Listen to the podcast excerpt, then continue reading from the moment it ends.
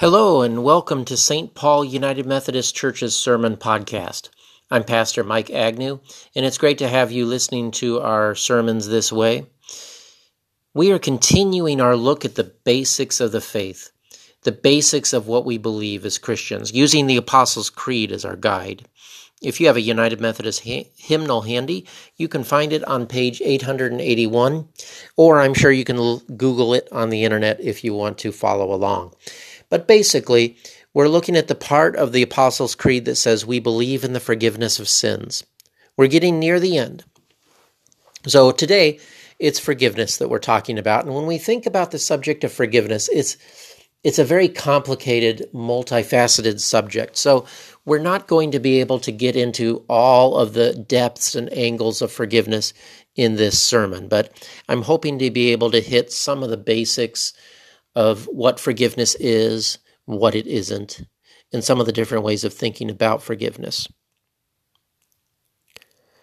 So, as we think about forgiveness, for instance, there's God's forgiveness of us, there's our forgiveness of one another, and there's forgiving ourselves.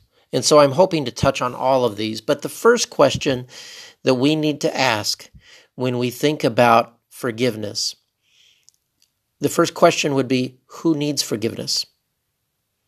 Who needs forgiveness? Now, that seems like that would be an obvious question to answer, right? It seems like you would know the answer to that, but not necessarily. Some people might think that, well, of course, everyone needs forgiveness. But for others, it might not be so clear because not everybody realizes that they need forgiveness. Have you ever had somebody come up to you and tell you that they forgive you for whatever it is that they say you've done against them.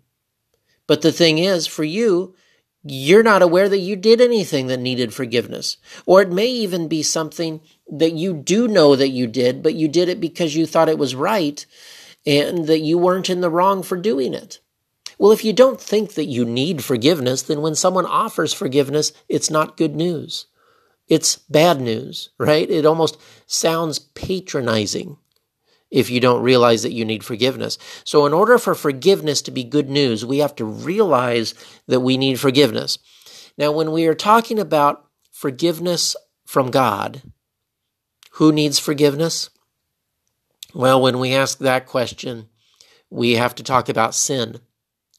Now, sin is another loaded word. What I mean by that is that it has a lot of different meanings. A lot of people think of sin differently. Sin is multifaceted, and it can show itself in many different ways. There can be sins of commission, words, thoughts, or deeds that we do that we shouldn't. And there can be sins of omission, words, thoughts, or deeds that we should do that we don't do. There can be sins of individuals, there can be sins of groups of people against other groups of people. Sin takes on many different forms. Some people think of sin as being like a power over us that enslaves us. So there are many different ways to think about sin, but to boil it down, what it means is missing the mark. And sin is any time we don't live up to God's ideal for us. And like I said, that can take on many different different forms, but it's any time we do not live up to the ideal that God has for us. And all of us have sinned. Romans 3:23 says we all have fallen short of the glory of God. That's a fancy way of saying we've all messed up. So we all need forgiveness by God. If you're ever tempted to believe you don't need forgiveness, then that shows a lack of self-awareness. And having self awareness is really necessary in order to realize that we are sinful and we do need forgiveness. So that leads us right to our next question, then, which is Will God forgive us? And that's a difficult question to answer. Will God forgive us? You would think it would be easy, but again, not every question is necessarily obvious. For some of you, it may be that you've done something that is, you feel, in your estimation, is so bad that it's unforgivable. Maybe you've done something that you feel you can't forgive yourself for. And so, if you can't forgive yourself for it, you think, God couldn't possibly forgive me for this. But here's the thing the thing we have to remember is that the clearest picture of God has been found in the person of Jesus Christ. And when we read the Gospels, we see that Jesus' attitude towards sinners is grace and mercy and forgiveness. If you ever doubt that, just remember that when Jesus was crucified on the cross, he asked God the Father to forgive the people who did this to him, for they knew not what they were doing. Well, they knew exactly what they were doing, but on one level they didn't because they didn't believe he was the Son of God. But nonetheless, God is always ready to forgive sin. God is always ready to show you grace and mercy. It doesn't matter what you've done, it doesn't matter how bad it is. God is ready to forgive you. God always forgives. That's just God's response to sin. It's not condemnation, it's forgiveness. God loves you, and you are his child. So we all sin. God forgives us. But then the next question to ask is Does that mean we always have to forgive others who sin against us? Well, there certainly does seem to be a connection between our own forgiveness and forgiveness of others. I mean, it's right there in the Lord's Prayer forgive us our trespasses as we forgive those who trespass against us. In our scripture, Jesus tells a story in response to a question. You're probably familiar with this. It's in the Gospel of Matthew, but I believe it's in some of the other Gospels as well. In this in this story, somebody comes up to Jesus and asks him, How many times should I forgive someone? Seven? That's interesting, isn't it? It's kind of a random number. But you see, in those days, the Jewish rabbis, the Jewish teachers, taught that you had to forgive someone three times, but after three times, you didn't have to anymore. And so, this person asking Jesus how many times they should forgive someone, they probably feel like they're being pretty gracious, suggesting seven times. But Jesus answers the question. He says, not seven, but 70 times 7. Right? So, in other words, don't keep track. You know, he's not meaning that you forgive someone 490 times and then when you get to the 491st tally, you don't have to forgive them anymore. That's not the point. The point he's saying is we shouldn't keep score, right? In 1 Corinthians 13, it says love does not keep score, and so we don't want to do so either. So we just we just forgive.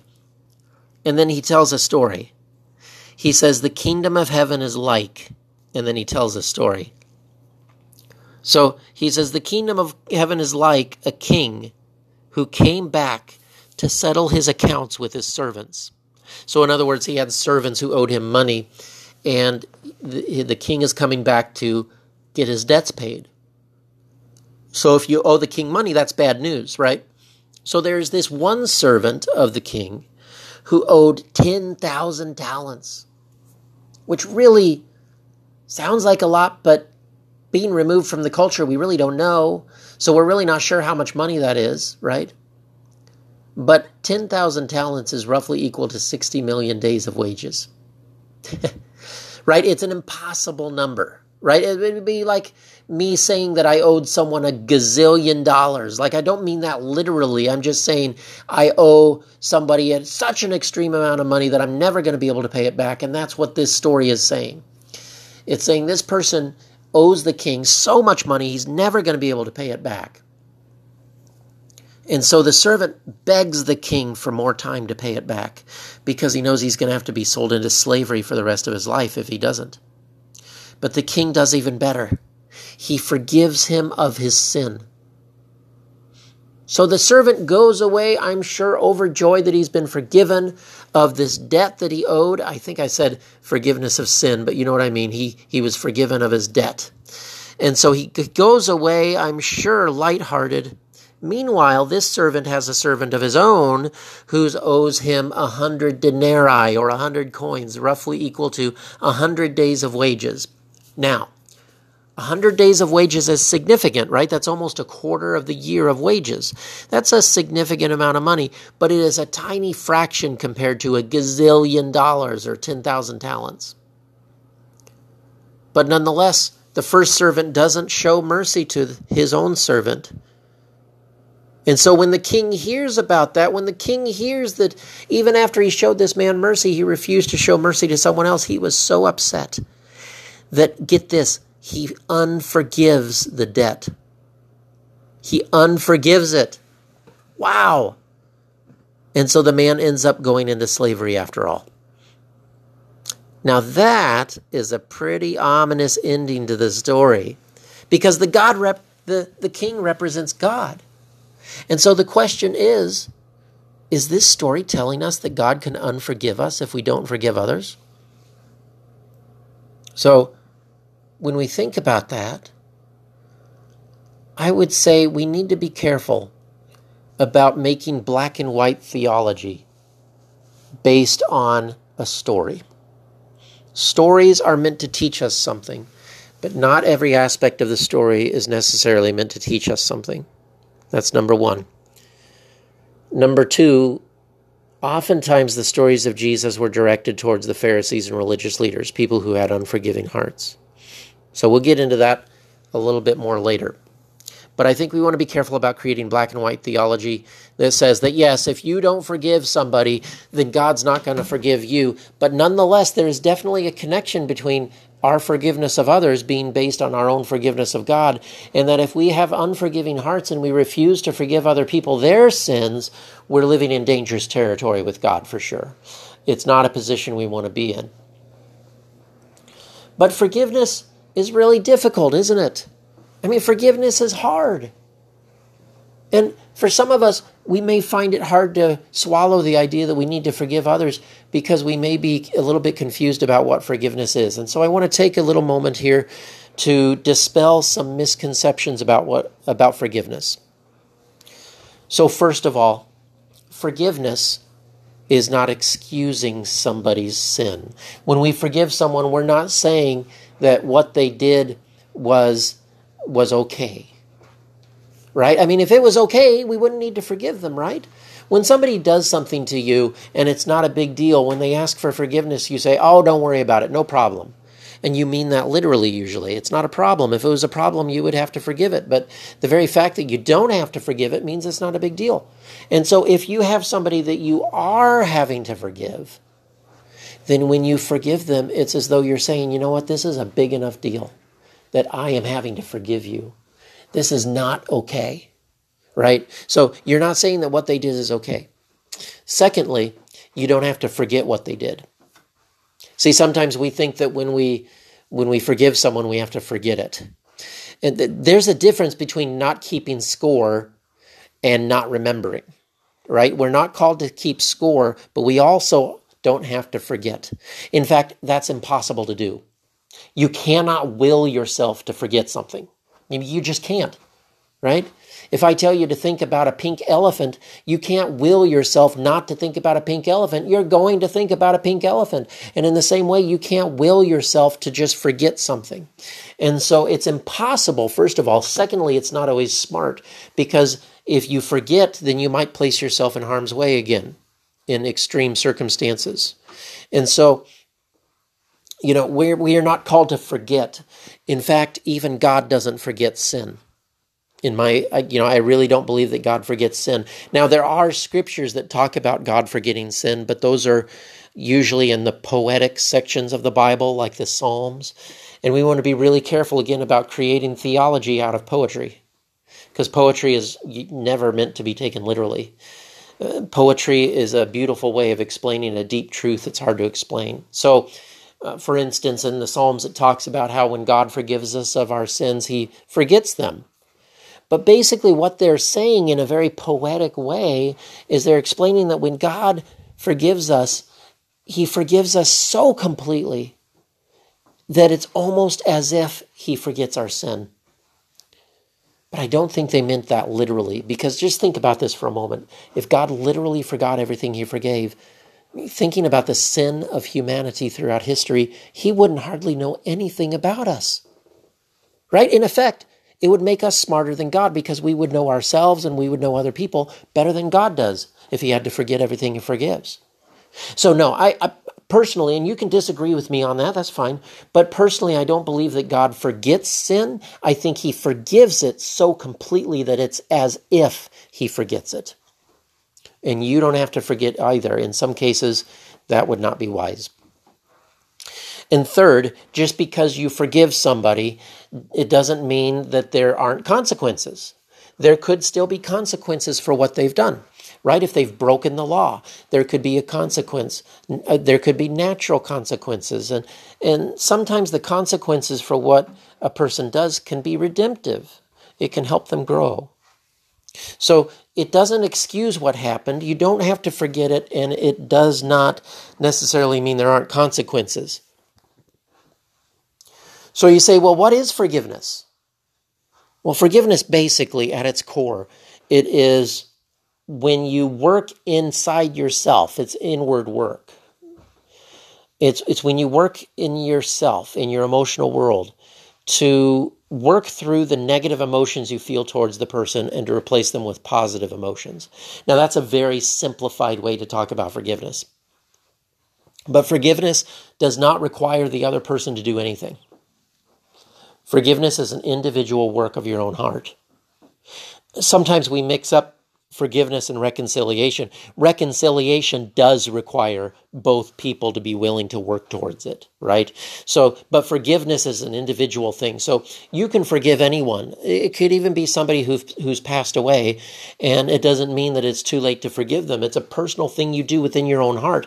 Reconciliation might not always be possible with a person, nor smart, but you know, even if you're not going to have a relationship with that person, you can still forgive them. That's an individual thing. And it's when you work through your negative emotions like anger, hatred, or resentment, and it's when you no longer want revenge or the worst for them, you really sincerely hope for the best for them. That's what it means to forgive somebody. And yes, it's hard work. It's not easy. It takes time, right? And you might say, well, Mike, what if I am just having so much trouble forgiving somebody because what they did was so horrible? Does that mean that God's going to unforgive me of my sin? So, as we come back to this subject again, I, I just want to tell you that uh, there, there are two ways to think about forgiveness there's decisional forgiveness, and there's emotional forgiveness. Decisional forgiveness is basically what it sounds like. It's when we make the decision or the commitment to forgive somebody of their sins. And we can do that right away. You know, basically what we're saying is that we are committing to the process of working on forgiveness. Now, that forgiveness might not be complete. You might not be there yet, but decisional forgiveness is when you make the commitment to work on forgiving the person. You don't have to promise the person that you're going to forgive them tomorrow or the next day or even the next year, but you're committing to work through the process. That's decisional forgiveness. Emotional forgiveness is working through the process of your of going through your emotions and uh, working towards replacing them with positive ones. That is hard work. It can take a while. There's not necessarily a timeline for that. But you might be asking again, Mike, what, what if I'm working towards that, but I'm just struggling so much? And I would simply say that if that describes you, first of all, I don't think that God is reserving a room in hell for you because you haven't been able to fully forgive someone. Again, I think that when Jesus was teaching this, he was referring specifically to those who have unforgiving, unmerciful hearts. You know the type. You know people who hold grudges all the time, they never forgive anything. When you have an unforgiving heart like that, it's really hard to receive forgiveness from God because it's really hard for God to get into that person's heart. Right? And, it, and when you have an unforgiving heart, I think a lot of the times when Jesus was teaching, he was directing a lot of his stories and parables towards the Pharisees, the religious leaders, who, as we know, are very legalistic and not necessarily very merciful. And so we don't want to have unforgiving, unmerciful hearts, but at the same time, uh, we have to realize that even the most gracious and forgiving person is going to have trouble forgiving some things in life. And if that describes you, I want you to know that I believe God has compassion on you. I want you to know that God realizes you're human and He's not going to expect you to be like Him. I, I want you to know that God has, has mercy on you. And if you are willing to grant decisional forgiveness, to decide to commit to the process of forgiveness, I think God honors that, even if you haven't been able to work all the way through it yet, or even if you don't necessarily know how. I think God honors that. God honors our efforts. And so I don't think you have to worry. But I think that what this teaching tells us, you know, is that forgiving other people of their sins is serious business, and it's what we're called to do as Christians. So we are called to forgive others, and when it's hard, we still want to commit to it and we still want to do what we can to work on it. And I think that's what it means to live out a life of forgiveness. As I said, forgiveness is hard. So why do we do it? Why do we do it? Well, sometimes there's personal personal benefits towards us, right? When we forgive others, it can set us free from those negative emotions of fear and anger and resentment. And until we let go of those, it can be hard for us because, in a way, we're stuck in the past, even though we want to be living in the present and in the future. That's number one, it can set us free. Number two, it's actually can be bad for our health to hold on to those negative emotions for too long. Uh, so it's better for us mentally, it's better for us physiologically, but outside of our own personal benefit, we forgive others because God has first forgiven us. And I think that's the main idea of the story Jesus told about the king and his servants. It's not necessarily that God is just looking for a reason to unforgive you of your sins if you're struggling to forgive someone. No, no, no. I think that it emphasizes the importance of forgiving other people and that we need to work towards that. And then I also believe that Jesus is teaching us here that that we want to work on this because God has forgiven us of so much already. you know, the whole principle of the story is that it was ridiculous that the man refused to forgive his servant for a much smaller debt than he had just been forgiven.